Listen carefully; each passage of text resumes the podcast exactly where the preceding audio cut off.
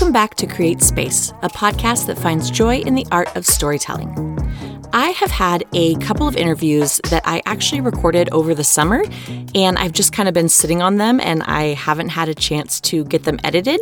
So last week's episode and this week's episode, I am finally getting a chance to publish these awesome episodes that, um, again, I recorded over the summer. So life just got kind of busy, and, you know, I haven't really been able to maintain the podcast to the consistency that I did during the spring semester. And I'm not entirely sure why all of that is, but but I'm okay with that for now, to be honest with you.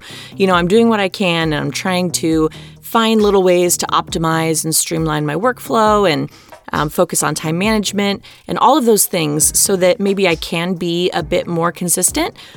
But at the same time, I'm also just trying to be grateful for every single moment that I have to work on this podcast, because it really is a creative outlet for me that brings so much joy to my life. I, I love being a part of Create Space. So today for our episode, I would like to introduce you to one of my colleagues named Eric Wilson. He is on faculty with me here in the Elliott School. And I asked him here to talk with me about self-care for communicators. Now, we get into a lot of different things on this episode, but for me, what it all kind of comes down to is being true and honest to who you are and taking the time to give yourself what you know that you need, regardless of the external pressures that might exist. So let's get into the show.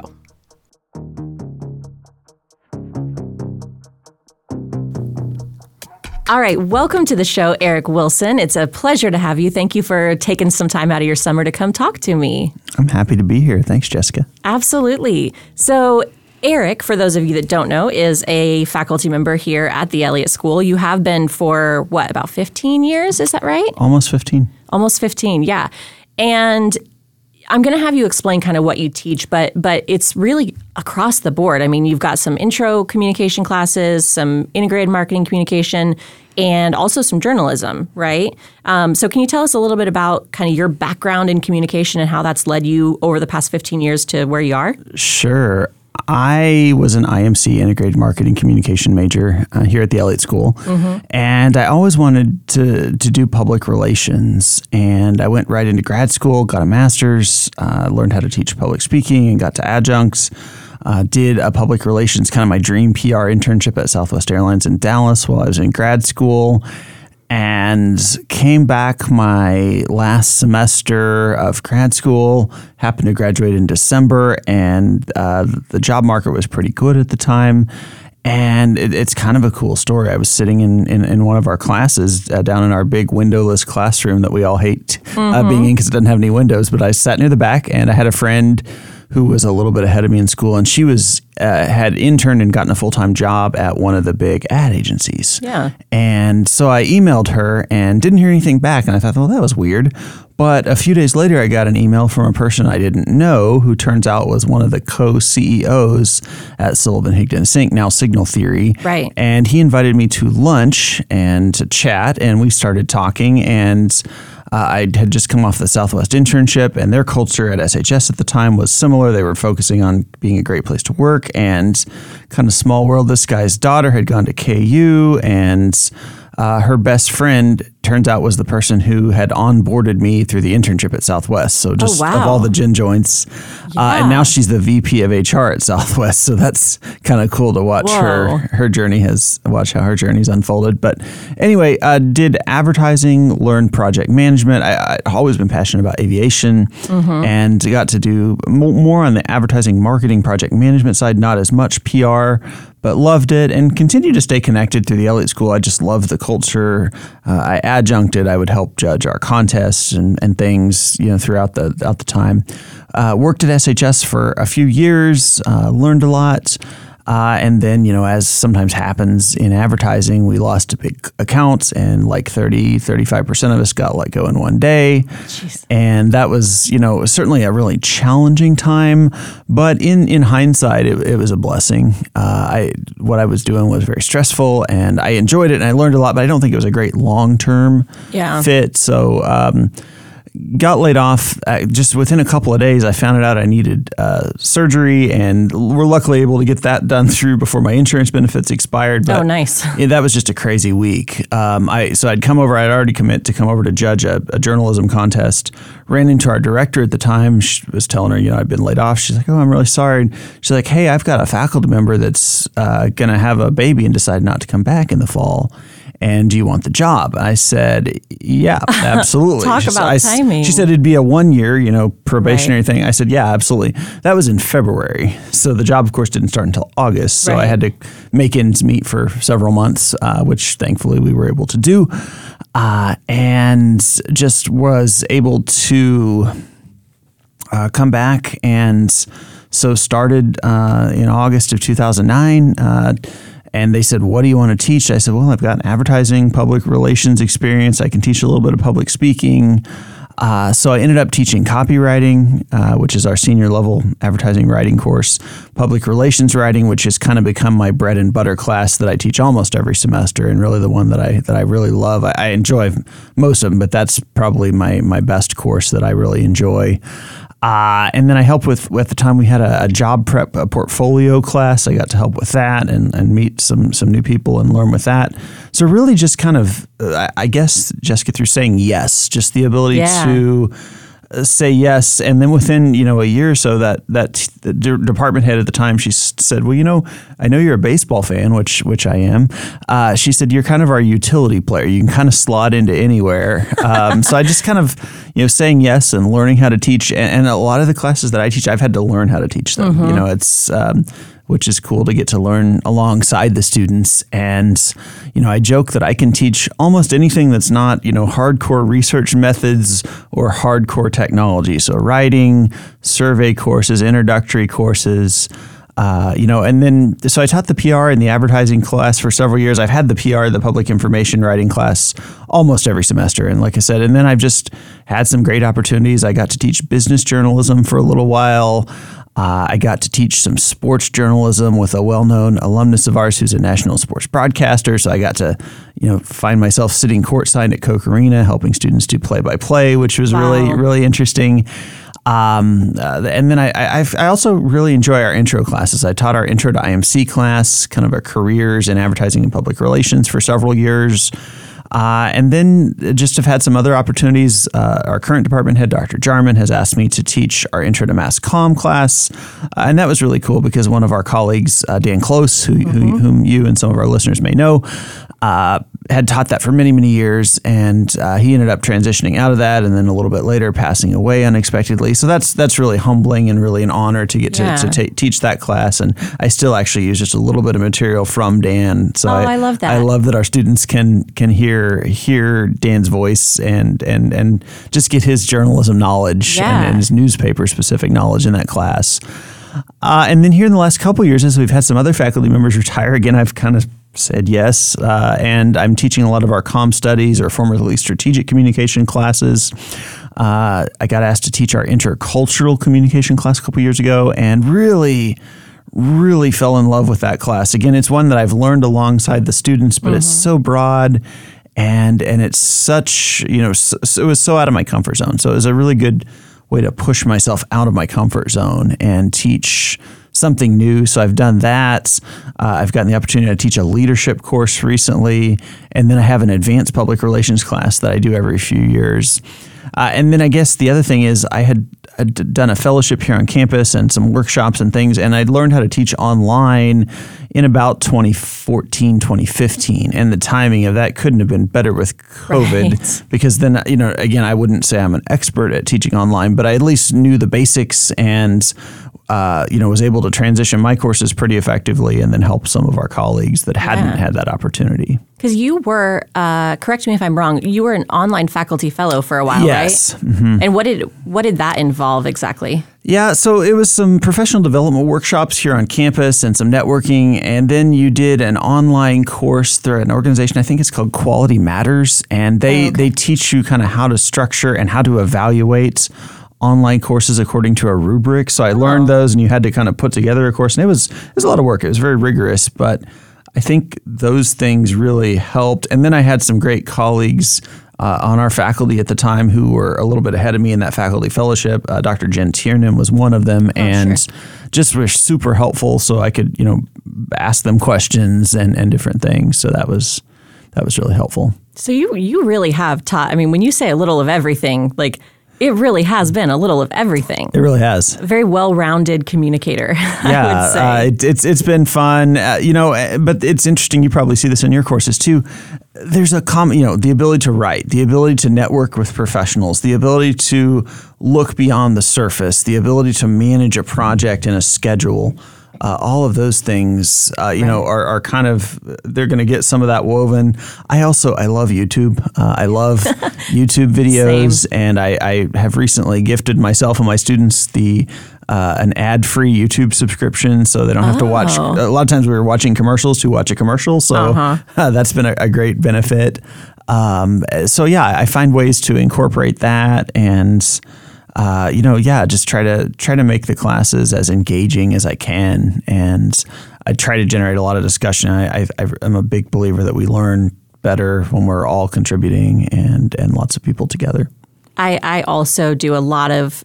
I, I'm glad you mentioned that you, for many of your courses, had to learn learn them along with the students, and and sometimes even if you know the content, learn how to teach it because uh-huh. that's different.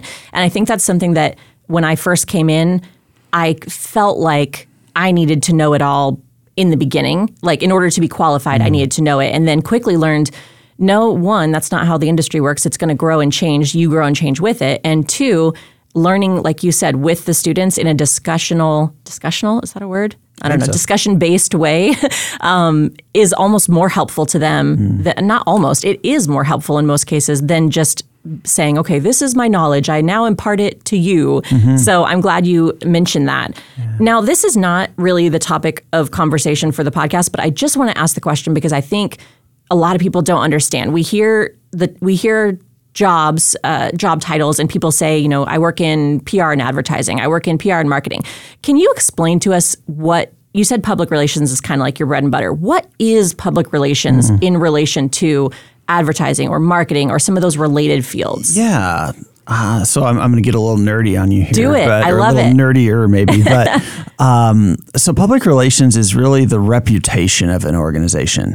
Uh, and it's the it's more of the earned through behavior and action and, and sometimes initiative and sometimes things that happen to you externally, as opposed to buying ad space and putting out a curated message. Sure. So it's it's working with the media. It's it's responding to media interview inquiries and, you know, sharing, you know, sharing some of the positive that you're doing, but also responding when potentially negative situations affect your organization.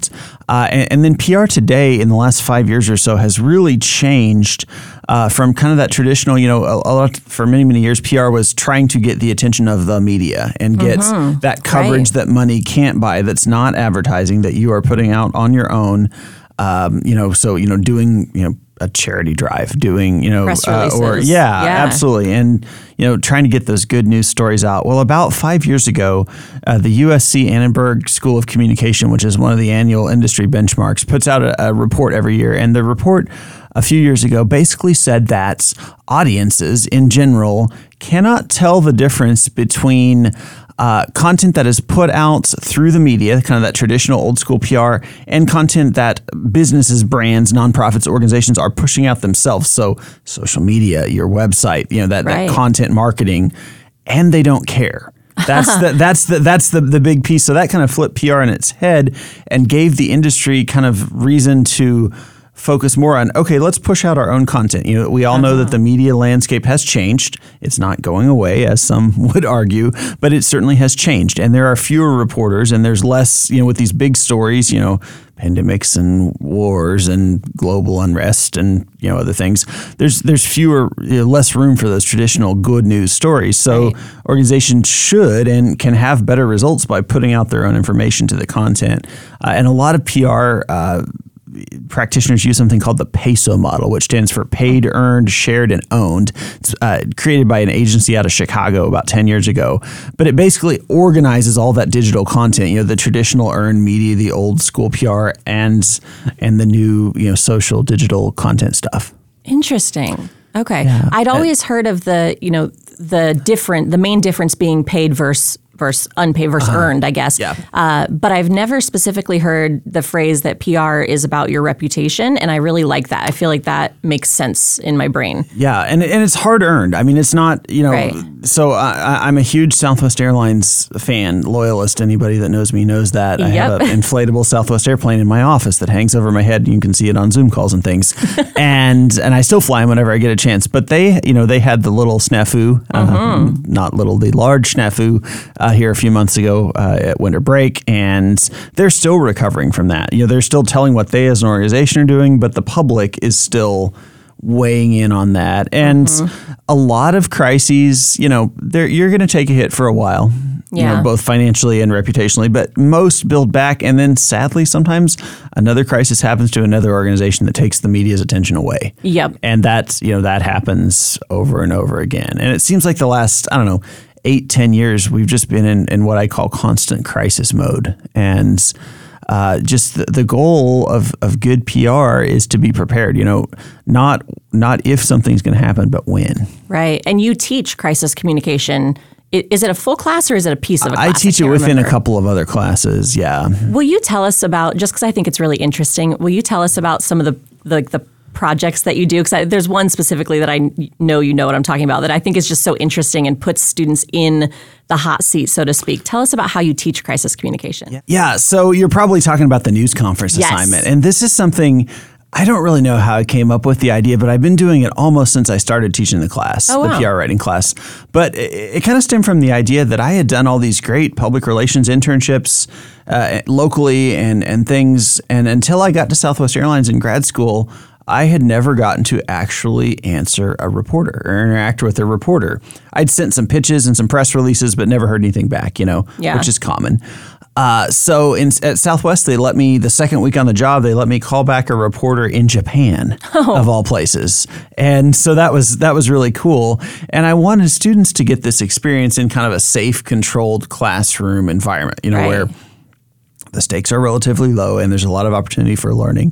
So I started uh, coming up with these crisis scenarios, and it started out being a, a, a cruise line, a, a scenario of a number of things that had happened to, I think it was Carnival Cruise Lines uh, pre-COVID, well before COVID. Uh, but there was an incident, incident where they lost power for several days and plumbing, and a ship sat in the Gulf, and you can imagine what it would be like to be on a cruise ship with no electricity or, or plumbing. Yes. Uh, so students had to respond to that. So basically, the students read a statement, and then I bring in real reporters or P R professionals to ask them questions. And sometimes I also bring in lights and cameras and microphones. And I've kind of gotten soft in my old age. I, I'm not doing as much of the lights and cameras anymore, but there have been some requests to bring them back. And we have a really cool new T V studio space that's actually just a couple of feet from where you and I are uh-huh. sitting right now. And I may move in there. So that's a great uh, don't idea. Tell my future students, but we may we may do that. But really, I want them to, to get a chance to think on their feet. And yes. and to be honest, I think it scares a lot of them. And and the goal, you know, I, I don't want to scare anyone, but the goal is to, you know, I use this, you know, hey, maybe you don't ever want to be a spokesperson, but, you know, hey, Jessica, weren't you a communication major in college? You know, we're all part of this, let's say, kids swim team, and one of our kids' coaches did something that they shouldn't have, and hey, you're pretty articulate, and weren't you a comm major? How about you talk to the, the reporter on behalf of our parent group? Right. So I try to make, you know, those scenarios, re- or maybe you're, you know, you're a student athlete and you did this incredible thing and you're getting requests for interviews, so here's how to do that better. So uh, I tr- try to make it applicable, and I think one of the takeaways that students find is they realized they could actually do this. They yeah. could really be a spokesperson. And some of them are like, okay, yeah, I can do that. I still don't want to. And that's fine. But uh, just the goal to be in a safe environment uh, and, and, and to teach them to think on their feet and, you know, how to respond when we don't have all the information and how to how to think about the reputation of our organization.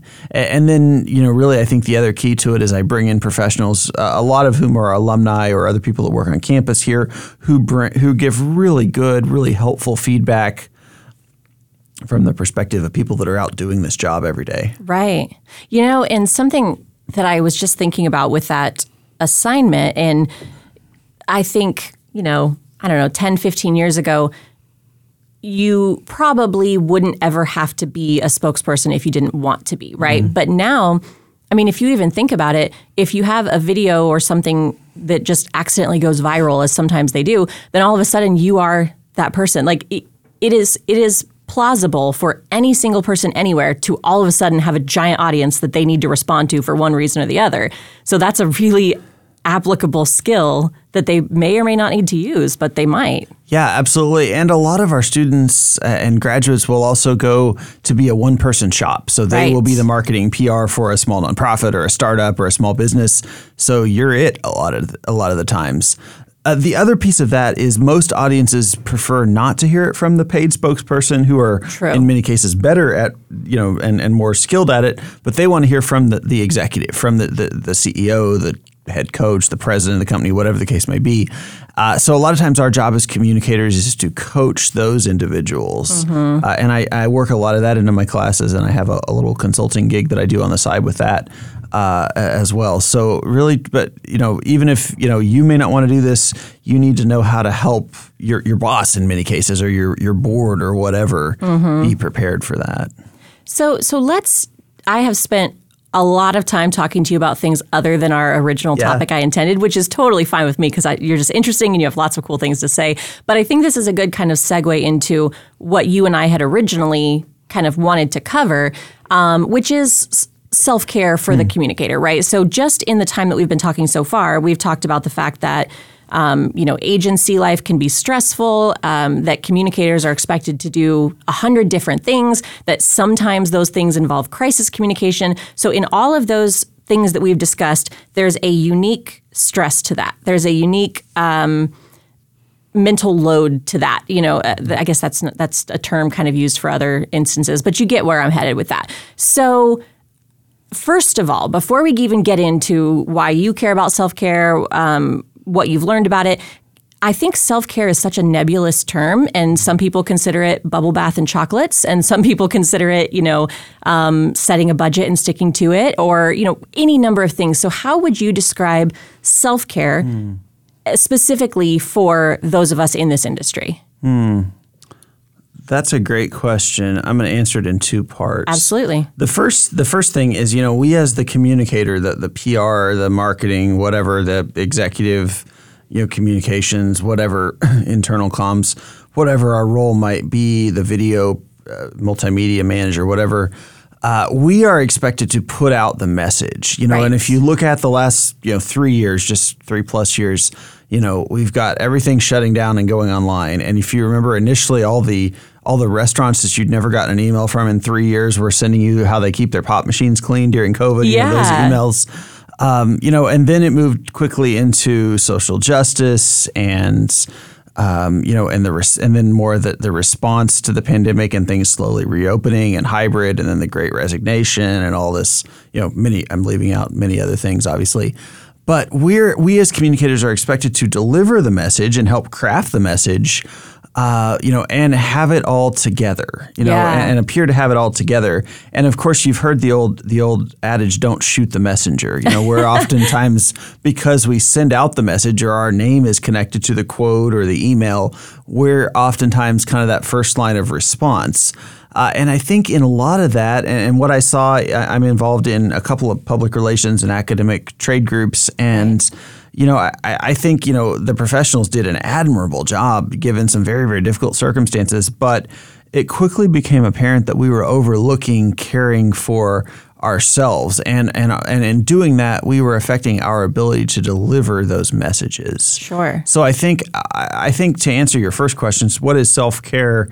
In this context, I think it's the ability to make sure that you as a person first are in a place to be able to, you know, to be in a, in a place where you can do your job effectively and provide that strategic counsel that your organization needs to weather a potential crisis or, or a difficult interview or whatever the case, or, or a big video project that you're having to do remotely instead of in a studio or whatever the case may be. But I think it's the ability to to to make sure that you're in a space to personally be okay so that then you can do your job and help and in some cases elevate others. I love that definition, and here's why. Uh, you know, we on the podcast, we've talked about self-care and mental health in a lot of different capacities, mm-hmm. uh, which is how our conversation got started, is that you'd listen to a previous episode and we're like, hey, I think we could talk about that. Uh, and I think for me, as I have been traveling through the journey of what is self-care for me, the biggest component is the person themselves having to recognize what they need, because it is different for every single person. And so in a sense, having someone say, Eric, this is what you need to do for self-care, is sort of the opposite of self-care, because you need to say to yourself, Eric, what do I need right now? Like what, you know, and it's and it's almost taking away an expectation and a judgment of this is what I'm supposed to be doing and saying, what do I need to do right now for me? So I love that you brought that up. Yeah. You know, it's it's it's it makes more sense to me to phrase it that way than to just say, well, it's different for everybody. Yeah, and, and I think those needs can change. I think our yes. our individual needs given the season can change. Maybe what you need at one point is rest and, and a break, and maybe the other t- what you need in the next moment is a place where you can go and, and work and get things done.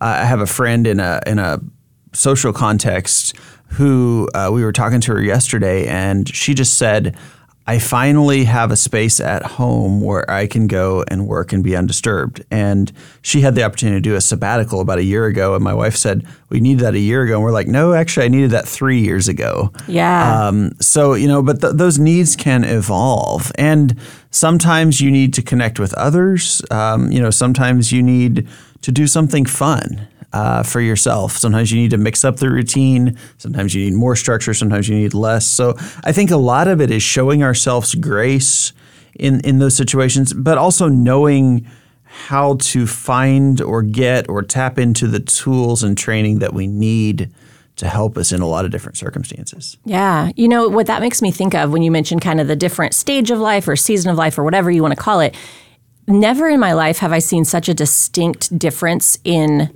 stages of life than when COVID started. And I remember what was so interesting, we're in lockdown, right? For the official lockdown was what, I think six weeks maybe, something like that. And for me, and I would guess for you as well, you know, I was like, I am never alone. My husband and I are trying to work from home. I've got two kids at home who are normally at school and they're needing attention. And it was just this like overstimulated bubble that I was in. And it was, and it felt so stressful. Mm. And then to juxtapose that with talking to my students, and they were, many of them, experiencing the most profound loneliness that they had ever mm. felt, because they were alone in a dorm room or alone in a um, an apartment. You know, some of them were able to go home, but not all of them. Mm-hmm. Uh, and even the ones that were able to go home, you know, it's it's just very, very different. Mm-hmm. And it was crazy to me how.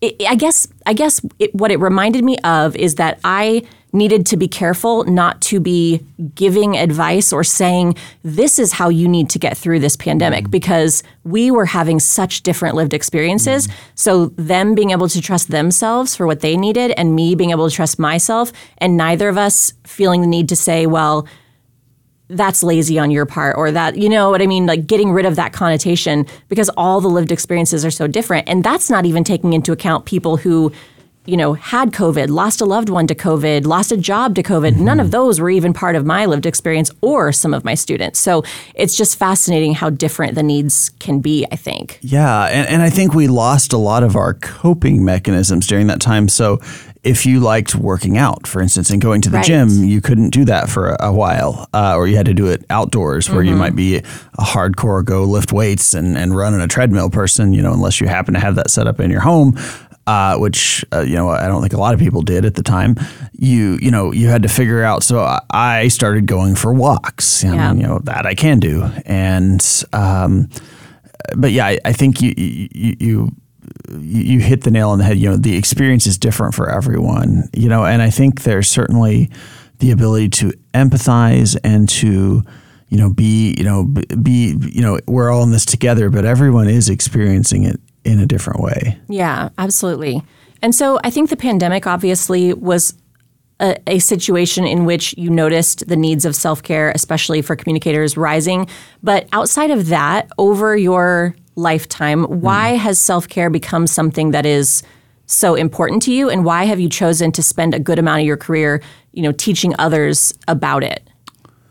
Yeah, that, that that's a great question. Um, I, I think a lot of it, you know, a couple things. I think the pandemic certainly, you know, had to change how we all work. Um, and, and then I think, um, you know, a lot of it for me, too, is a personal situation. And I won't get into a ton of detail, but uh, I had a situation where there was uh, some very difficult and, and became relationships in my life that became very unhealthy. And uh, as the timing would have it, uh, right around the, the the middle of lockdown is when this all kind of came to a head. And I finally realized, okay, I've been trying to manage this and it ain't working. Mm-hmm. And uh, I had been see- seeing a counselor occasionally for a little while, and, and it was never a stigma to me, uh, perfectly Uh, perfectly normal, but I really leaned into that. And, and then I just have some wise friends and some wise uh, family and people in my life who really helped me understand that, hey, you've got to take care of this personal situation first before, you know, before you're able to, you know, help others. And, and right. even, you know, it, it came to a point where it was difficult to do my job for a little bit. And like I said, and the fact that this was like May and June of twenty twenty when a lot of this was going on just wasn't great either. Perfect storm. So, yeah, exactly. So, um, you know, that's really when it became personal. I'd been doing a little bit here and there, uh, but that's really where I leaned into it and uh, have have a really good counselor. And, and she's been super helpful as far as resources, and I still see her Um, occasionally, and uh, that that has helped. Um, and then the, you know there are things like the Enneagram, which is a, a pretty well known you know personality understanding tool um, that that has been helpful. Um, I also have leaned into my faith, uh, and and and our our church community has been super helpful. Uh, so it's kind of a collection of a lot of different things that, yeah. that I've built. And then, you know, as I got more interested in this and as I got, you know, to a, a better place, I started looking at our industry and students and the P R field as, as a whole. And that's kind of where I started putting together some of this research. Um, I, you know, I love conferences. I love both professional and academic conferences and going to them and speaking at them. And, and so I just decided, uh, I don't know, a couple of years ago, a year and a half ago, something like that, to put some of this together. And I applied to speak at a few conferences, and I got the opportunity to, to roll this, some of this stuff out for the first time uh, just about a year ago uh, at a public relations conference in, in Nashville. And so that's kind of where I started coalescing, you know, a little more structure to it and putting some professional and some blending some personal. And I've had just a lot of opportunities to share what I've learned along the way. And I also say I am not an expert at any of this. And I try to tell my students that, but I'm happy to share what I have learned. And, and my hope is just that people can find a few things that they can relate to and hopefully that they can take away. Um, you know, I, I have a pretty vast collection of resources, uh, but, you know, I always encourage people at these talks on this topic, find those one or two things that you can do that will help, uh, help uh, that, that, you know, that you can, you can deploy in your own life, either professionally or personally or both, and, and kind of find those things and work on those. And that's kind of what I had to do too, is just work on one or two things at a time. Yeah. Uh, we have a, a wise colleague named Sandy Sipes here, and uh, her mantra in grad school is you can eat the elephant one bite at a time. Absolutely. So I, I try to think of, of that, that saying sometimes. I love Sandy Sipes. I she has too. a lot of great, great anecdotes. So what do you think is a challenge for people when it comes to self-care? And, and I guess uh, my question kind of there is, I think that there's a lot of myths around self-care that, you know, it's lazy or it's selfish or you should always be giving one hundred ten percent to your job or you're never going to get ahead in your career. And and I think that those myths are dispelling it, you know, in, in recent decades. But what do you, I guess, what would you say to someone who has kind of some resistance mm-hmm. to the term or to the act of self-care? Sure. Well, uh, well, I think it's very broad first. Right. Um, you know, much like our communication discipline, that's one of the things I love about it is you can go in a million different directions with it. And I also think that you cannot, we as human beings uh, cannot be in a position where, I mean, I think all of us want to do work to the best of our abilities in the most, you know, in most circumstances, whether you're volunteering or whether it's a career or, you know, whatever the case may be. But I think that we have to understand that we have to be in a, in a mental space where we can do that. And and also we have to realize that we're probably not going to be one hundred percent every day, and that's sure. okay. Uh, but I, I think we have to realize that we have to put those tools and resources into place, you know, and it could be, you know, counseling and, you know, behavioral and, and psychology and different things. It could be s- simpler things like changing your routine, mm-hmm. uh, doing something fun. And I can give you a couple of examples of that in, in a bit. Um, you know, connecting with a friend, you know, all all those things. I, I think just doing those little things that give us a, a boost mm-hmm. uh, and, and again, kind of building those healthy habits over time. Uh, and kind of working into those little, you know, healthy habits as they come along. And so what are, you know, the habits are going to be different for every person, but uh-huh. for you, what are some things that have helped you over the years? Sure. Um, the first thing is is doing something active. Um, you know, I, working out, you know, whatever that, and I am certainly not a workout fiend. If you've ever run into me in the gym, you know that. uh, but I try to do something. And, and again, when, when all I could do is go for a walk, that's, you know, some of the gyms were closed, that's what I did. And uh, I still do that every once in a while, though my preference right now is to, to go work out on an elliptical where I can be entertained and in the air conditioning. And right. I'm also not a real outdoors person. Uh, I, I mean, I like being outside, but I don't want to be dirty and sweaty and bugs. And icky things. So I, um, you know, but just making, there are days just making myself do that. And I don't personally set a goal like, I want to be in the gym six days a week. That's just not my thing. A lot of times it works out that way, but I also give myself permission to not do those things. You know, yesterday, for example, I did go for a walk, but Um, I have a step counter on my, my Apple Watch and it was bugging me and I didn't meet my goal yesterday and I was like, eh, that's all right. I'm tired. I think what I need is rest. So I think knowing when you need that physical activity, if that's your thing, mm-hmm. knowing when you need to rest. Um, we also, on top of all this craziness, you know, at, at almost forty years old, I got my first pet.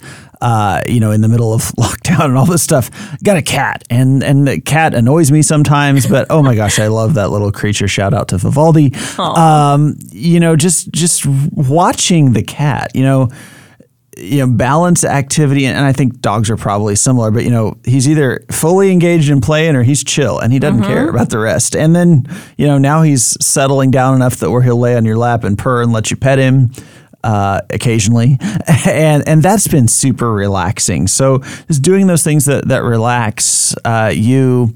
Um, I love to travel, so I, I get you know every chance I get. You know during during COVID, I was watching YouTube videos of travel because I was again about all we could do, and and found some great creators and things that that I've really enjoyed. But I, I try to find ways to travel. Uh, that's always been a passion of mine. Um, but there are small things, you know, taking a vacation is expensive. And I'm not sure. saying um, one thing that my personal counselor said that, that that's been really helpful is don't be afraid if you're not putting yourself in a dire financial situation to spend a little bit of money on yourself. Yeah. Uh, and, and she's like, I think we as Midwesterners are, you know, frugal, you know, and that's difficult. But, you know, if you like to go get a cup of coffee from Starbucks or Scooters or Dutch Brothers or wherever, do it, you know, and I probably do that a little too much. Got my Scooters cup here in front of me. Love it. Um, but, you know, I've done, I, I do those things. Um, you know, you know, I've, you know, I've decided at this point that life is too short to wear uncomfortable shoes. So I've yes. invested in some, what I think are comfortable shoes. Uh, and again, I'm not saying, you know, go out and spend crazily, but that that was really helpful, just hearing, you know, hey, it's okay to spend a little money on yourself sometimes, mm-hmm. um, whatever that looks like. Um, I've, I've experimented a little bit with meditation. Uh, again, I'm far from an expert at it, but uh, what I do is, and I'm not doing it so much this summer, but uh, as I get back into the, the school year routine, I try to do a little five to ten minutes. Uh, I just have some YouTube videos that I found that are just kind of, kind of a little short guided meditation. It kind of goes with my, that's about how much time I have in the morning bandwidth, yeah. and it goes with my attention span. And I just go down, you know, I like to go when, while the sun's still coming up. I go, go to our basement and do that. Sometimes my cat joins me and uh, walks on top of it. If you've ever tried to meditate with a cat walking across your chest, that's an interesting experience. um, so I, I've just looked for those little things. Uh, and, and I think one of the bigger things, too, has been just giving myself permission to rest and veg out. I, I've always been one of those people that I feel like you've got to be doing something and being productive. And I am really working on rest. And one of the things I want to work on this summer is is reading. I did that last summer. It's been a couple weeks where more or less I sat on the couch and read. And um, so trying to, you know, build those habits in um, uh, as well. So those are some things. Um, Uh, seeking professional, again, seeking professional help if you can. There's a lot of times you can get uh, financial assistance if that's an issue, mm-hmm. uh, or there's lower cost resources. Um, the other thing that I try to do is just reach out to friends. I've got a great, uh, great community, both professionally and personally. Uh, and what I try to do is when I'm doing well, I try to reach out to a friend, and whether or not they're not, you know, just hey, I haven't talked to this person in a while, I'm going to shoot them a text or, or, or send them a, a WhatsApp message. And so just kind of the pay it forward principle, I guess, yeah. uh, has been helpful. Just so just connecting with different individuals and, um, you know, and then I think kind of looking forward to those milestones. I have a friend that we meet for breakfast every couple weeks, and uh, we weren't doing that, you know, during, you know, while the restaurants and things were closed, but we noticed that our Chick-fil-A near us was reopening, and we'd been meeting outdoors, and we met at Chick-fil-A like the second day it opened, and now we're there pretty much every couple weeks, you know, have been for the last couple years. You can find us uh, in there, you know, every couple weeks meeting, and it's just kind of our, our time to catch up. So I just look for those opportunities. I, I guess it goes back to the teaching philosophy I talked about earlier. You know, say yes. You know, be open uh, to uh, adaptability and learning new things, and and and saying yes. Um, You know, I, I also think saying yes is great. It's also okay to say no. It's okay yeah. to, you know, to set good boundaries. And, and, and, and I've, again, tried to work through some of that in my in my personal life especially. Uh, but, you know, if something's not working for you anymore, or, or something that's not, you know, bringing you a lot of joy and purpose, look for ways to either change that or to offload it, or to, you know, hey, this is, we had a good run for this season, but I just don't, I'm not seeing the benefit from this anymore. Yeah. So uh, you know, I think th- those boundaries can be helpful. So it sounds like, you know, over the past few years, you have really got a decent handle on sort of your own self-care needs, but I'm sure it's not always perfect. Mm. So how, how do you know, like, what are some of the signs for you that, like, hey, maybe I'm starting to kind of fall off a little bit. Maybe I need to focus a little bit more on mm. self-care. How can you tell when maybe you're not in flow, so to speak? Hmm. That's a great question. That's a really good question. I think it creeps up on you. Yeah. Um, I, I think, you know, hey, I'm just getting a little more worked up. I'm just getting a little more stressed about this situation than I than I would have, you know, previously. Uh, and, and I think that I need to... You know, I think it takes a little while to realize, hey, maybe I need to step back, or, you know, hey, I haven't done a meditation video in a while, or, you know, hey, I've been working pretty hard on this home project or this work work thing, and I haven't been, you know, giving myself thirty minutes to go for a walk or go to the gym as much as I'd like. And, you know, I think you, you just kind of have to recognize and, and be willing to make those changes. Mm-hmm. Um You know, and patience is something that no one has ever accused me of having much of. Uh, but I think you have to be patient with yourself. And again, realize, and a lot of the research that I've seen says, you know, we're not going to get this perfect the first time. Um, but you have to kind of try things and adapt. So I think just the willingness to try something different. Uh, the other thing is, I think the willingness to ask for help. You know, hey, yes. Find, whether it's a professional or just, you know, people in your personal life, you know, hey, what are you seeing? What do you think would be good here? I'll give you an example of something I'm working on, probably not terribly successfully right now, but I'm a huge baseball fan. I'm a long-suffering Kansas City Royals fan, been one my whole life, still am. Uh, and I was okay with the lovable losers the first, you know, thirty years or so. I was a toddler when they won it in eighty-five, don't really remember. Uh, but then twenty fourteen and twenty fifteen comes around. They win. They go to and then win the World Series.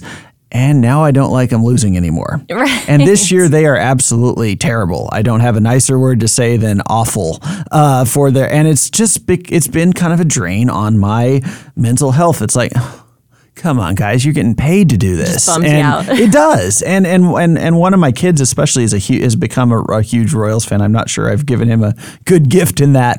Um, so I was talking to a friend of mine who is a who is a counselor, and, and he said a couple weeks ago, why don't you check out on him? What what what would make you? And I'm like, I don't know if I can do that, Chuck. You know. And he's like, oh yeah, you can.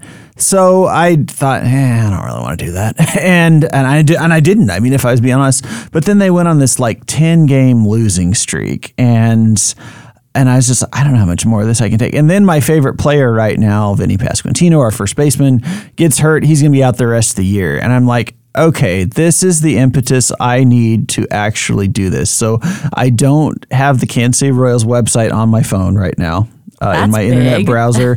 Do I still check and know it's gone? Yeah, I do. And does my, my son? Yeah. But we're both trying to kind of step back. Uh, and then Father's Day comes along yesterday, and what does he get me? A T-shirt about my favorite player. So I was like, oh, you know, I'm going to have to wear this this week. Because like, I'll go, I'll get some at him. I won't wear my, my, my favorite hat is a Royals hat, and I won't even wear it. It's like...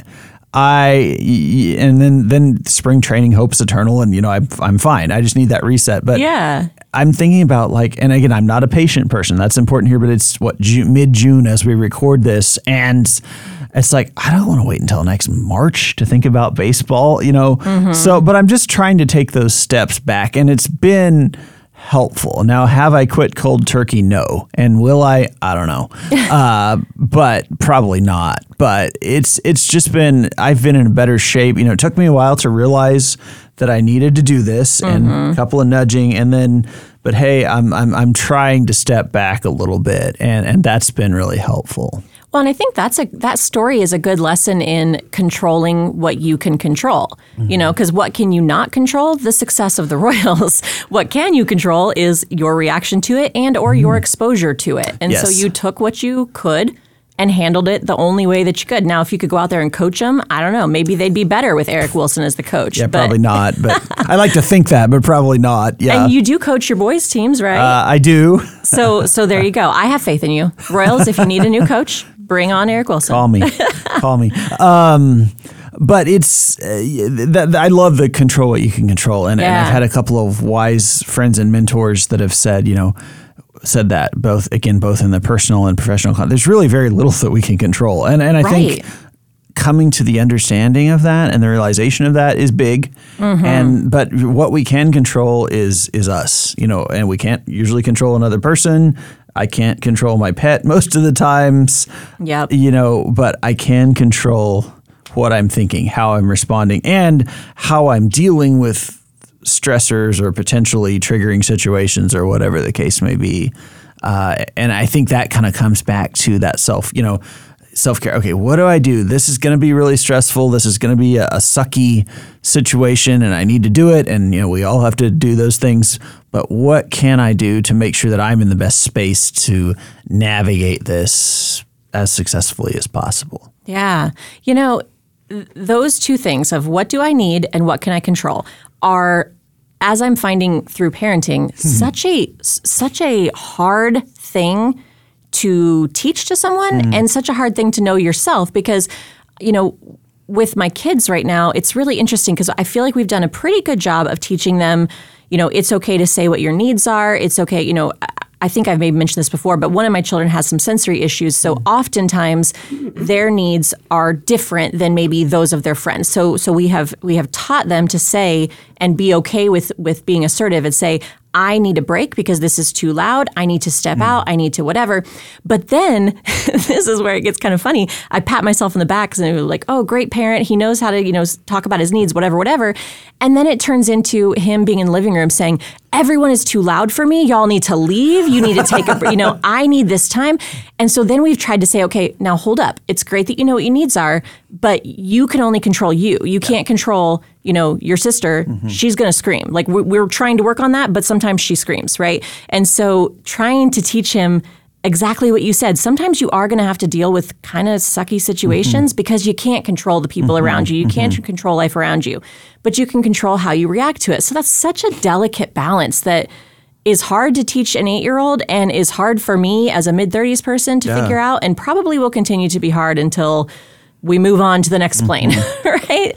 I don't know. Do you struggle with the, with that line, do you think? Uh, yeah, that, that that's that's great. I think, yeah, like you said, it is a process. I think it's something that we are constantly learning. Mm-hmm. Um, you know, I think sometimes there's just little quick, uh, something that I've learned recently from my, my counselor is some little tension releasing exercise. So there's one where you kind of push on your knees, you cross your arms and push on your knees. I'm doing it here in the studio. It looks pretty goofy, but you just kind of push until it's real tense, or lean into a door frame and just kind of push, you know, and it's just a great little quick, re- you know, tension release. Yeah. Um, same thing like getting up. Uh, if you have something on your fitness tracker that bings at you when you need to stand up, I try to, to heed those. I was like, I probably do need to get up, just move around, even if it's just go upstairs, get a get a drink, mm-hmm. and then come back. Um, you know, I, I think just some of those little things that we can do in the moment, and a lot of times people may not even notice that we're doing them, but those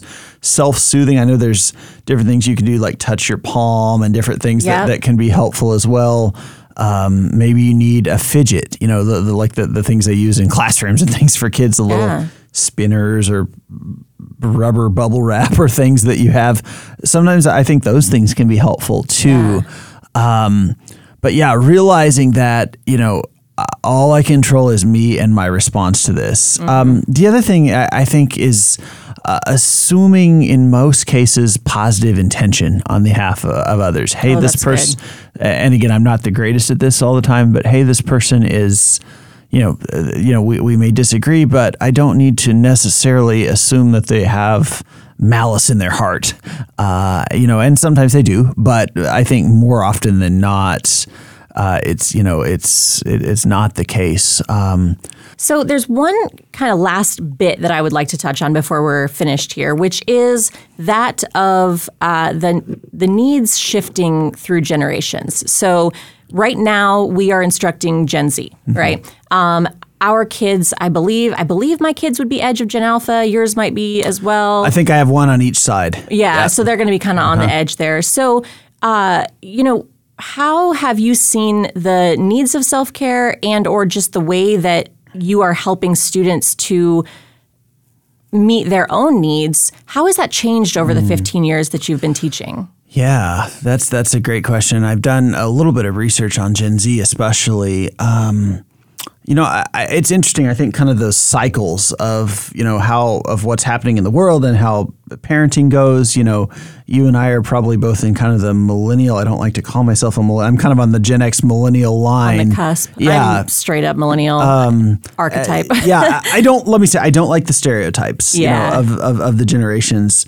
But, you know, I think it depends, you know, we were probably both given fairly loose reins as a kid and, you know, raised, uh, you know, and we, I think, were pretty fortunate. I mean, you know, yeah, there were some challenging times, but we were both raised, you know, we're fairly close in age, I think, mm-hmm. in a fairly stable time. I yes. mean, yeah, there was, yeah, you know, arguably. The, arguably, yeah. I mean, there's never a perfect, you know, harmonious decade, but, you we know, can, we were. We can pinpoint like one or two big historical yeah, events uh, yes, versus uh, you know, the, twenty. Yes. So uh, I think our, our younger predecessors, you know, the very young, the younger millennials and especially Gen Z, you know, they grow up, grew up in the post nine eleven, right. the Great Recession. School shooting drills becoming a part of their reality, changes in public education. Um, the, yeah, I think because of the Great Recession and the change in education, they're they're, they're more financially astute and they yes, look to be sure. more frugal and, and more inclined to save money and make sure they can pay for things, which is great. Um, they've also, I think, more because of kind of the tumultuous environment that they grew up in, and this is a generational thing. I'm not saying any one individual or group, right? But you know, I think they're more, and I, I admire this. They're more willing to raise the flag with mental health. You yeah. know, hey, I'm struggling. I'm having a rough, having a rough time, and they're they're more willing to admit that. They're more willing to normalize that, and I think that's admirable. They're also more, you know, they have just kind of this hardwired expectation of diversity and openness, which again I think is admirable. the mental health piece that, that sometimes I struggle with is I think I, a lot of us are getting better at raising the flag. Hey, I'm struggling here. I don't know that that a lot of us are better at knowing how to cope and how to move on through it. Gotcha. Uh, we have the awareness of it, yeah, but not necessarily the yeah. coping skills. And, and this is something that I try to help students with. Again, I'm far from an expert, but hey, you know, this is a this is a sucky situation, and yeah, you may need to take some time and reset and rest, and that's great. But eventually, we've got to, you know, we've still got to find a way to work through this and to change our habits and still, you know, get get the work done, or, you know, completely, you know, get withdraw and get the, the help that we need. So right. I sometimes that frustrates me, but and again, I'm the same way. I don't always know what to do, but one of the things that I try to do through some of these self-care strategies and, and things is, uh, and just trying to be generally empathetic is help help help younger professionals and older professionals figure out, okay, how do we keep going in a healthy way? And a lot yeah. of times, you know, again, goes back to some of the things we've talked about. What can I control? What are some small things I can do? Maybe I need to do some bigger things, but how do we figure out a plan so that we can keep, you know, we can keep navigating and, and, and, and hopefully in most cases, you know, functioning successfully. Right. So almost um, being able to, to change the trajectory without like, you know, quitting. So yeah. I'm thinking of our students, like, you know, maybe adjusting your expectations that you don't always have to be the four point oh. Mm-hmm. Maybe this semester you're dealing with some things where maybe you're going to be a B student and being okay with that, yeah. but not going so far as to say, that's it, I'm done, college is it for me, yeah. but accommodating yeah. for where you're at. Kind of learning that resilience. Oh, yes, um, great word. Yeah, learn, you know, learning how to, how to navigate, um, you know, and I think a lot of it comes down to, again, just reach out to, you know, either a peer or a supervisor, an instructor that you trust and mm-hmm. say, hey, can, you know, I'm really having a hard time. Can you help me? Mm-hmm. Or, hey, I may just need a little extra space and a little extra grace this week. And, you know, in most cases, that's fine. Yeah. Yeah. Especially, I mean, I think our, our um, department may or may not be different than the majority of professors people might encounter, but especially in our department, I think that is a very uh, welcome comment from students that we are supportive of them for noticing mm-hmm. that they have a need and supportive of, of helping them through it. So. Yeah. Yeah, one hundred percent. Yeah, and, and and I just try to, you know, offer, hey, I'm here, this is when I'm available, and if you need it, great. And, and you know, I, I even view it as if even one or two students feels like they can reach out, then that's great. I'm, mm-hmm. I'm, I don't I don't try to quantify any of it, but, you know, it's just, you know, find find that person that gets you or that has a, you know, a, a similar worldview and, and see if they're willing. And I, I think in most cases, human nature, most humans are willing to help one another. And yeah. I, and, and again, sometimes you may have to, you know, we're, we're not always the greatest at follow up. We may have to bug people a little bit, but uh, I think in most cases we're willing to help and, and, and walk alongside others. Assuming the best intentions, right? Mm. Just like what we talked about mm. earlier. Mm. Well, you know, at the risk of, of embarrassing you, I will say that in my five years of being here, you're definitely one of the faculty that I have noticed you have a really, um,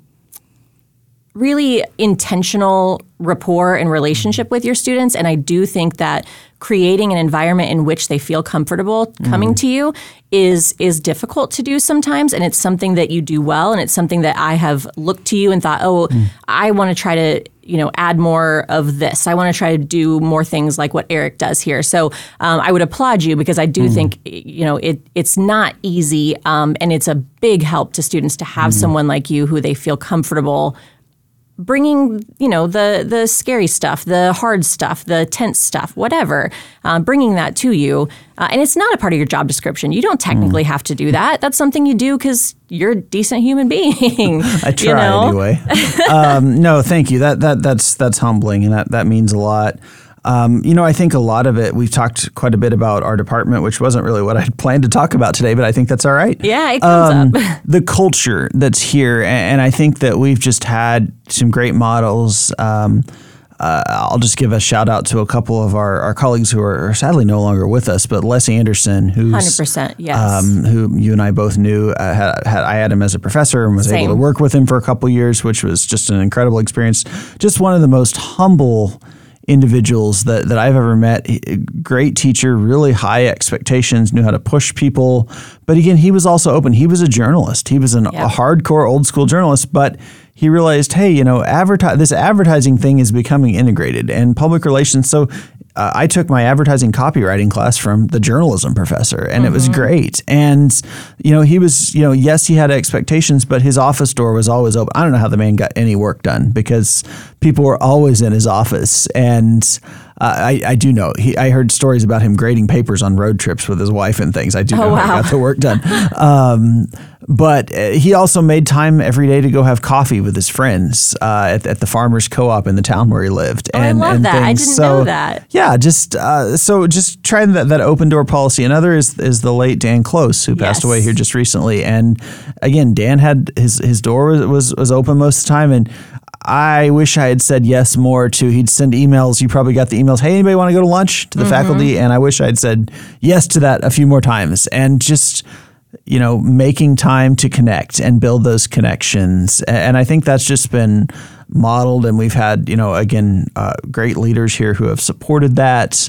Uh, but again, I think just kind of the pay it forward. Sandy Sipes is another one. Just mm-hmm. Sandy's helped me through some really challenging situations. We started teaching full time here the same at the same time, so it's just been cool to have that that peer uh, to go through things together, and and again just kind of doing those little little things, and and and there are many many others that I'm leaving out, but I think just trying to, it's been modeled well for us, and, and I think one of those really unique things about the culture here at the Elliott School. Yeah, I, I think all of us, well, there's so many of us that came through the program and now teach here. And uh, and one hundred percent. I mean, I remember having Kevin Hager as mm-hmm. my instructor in undergrad. And it's then, another great one. Yeah, and he wrote reference letters for me for, you know, a decade or more in between, and then was on, you know, my committee for coming back here and has supported me nonstop in the five years I've been here.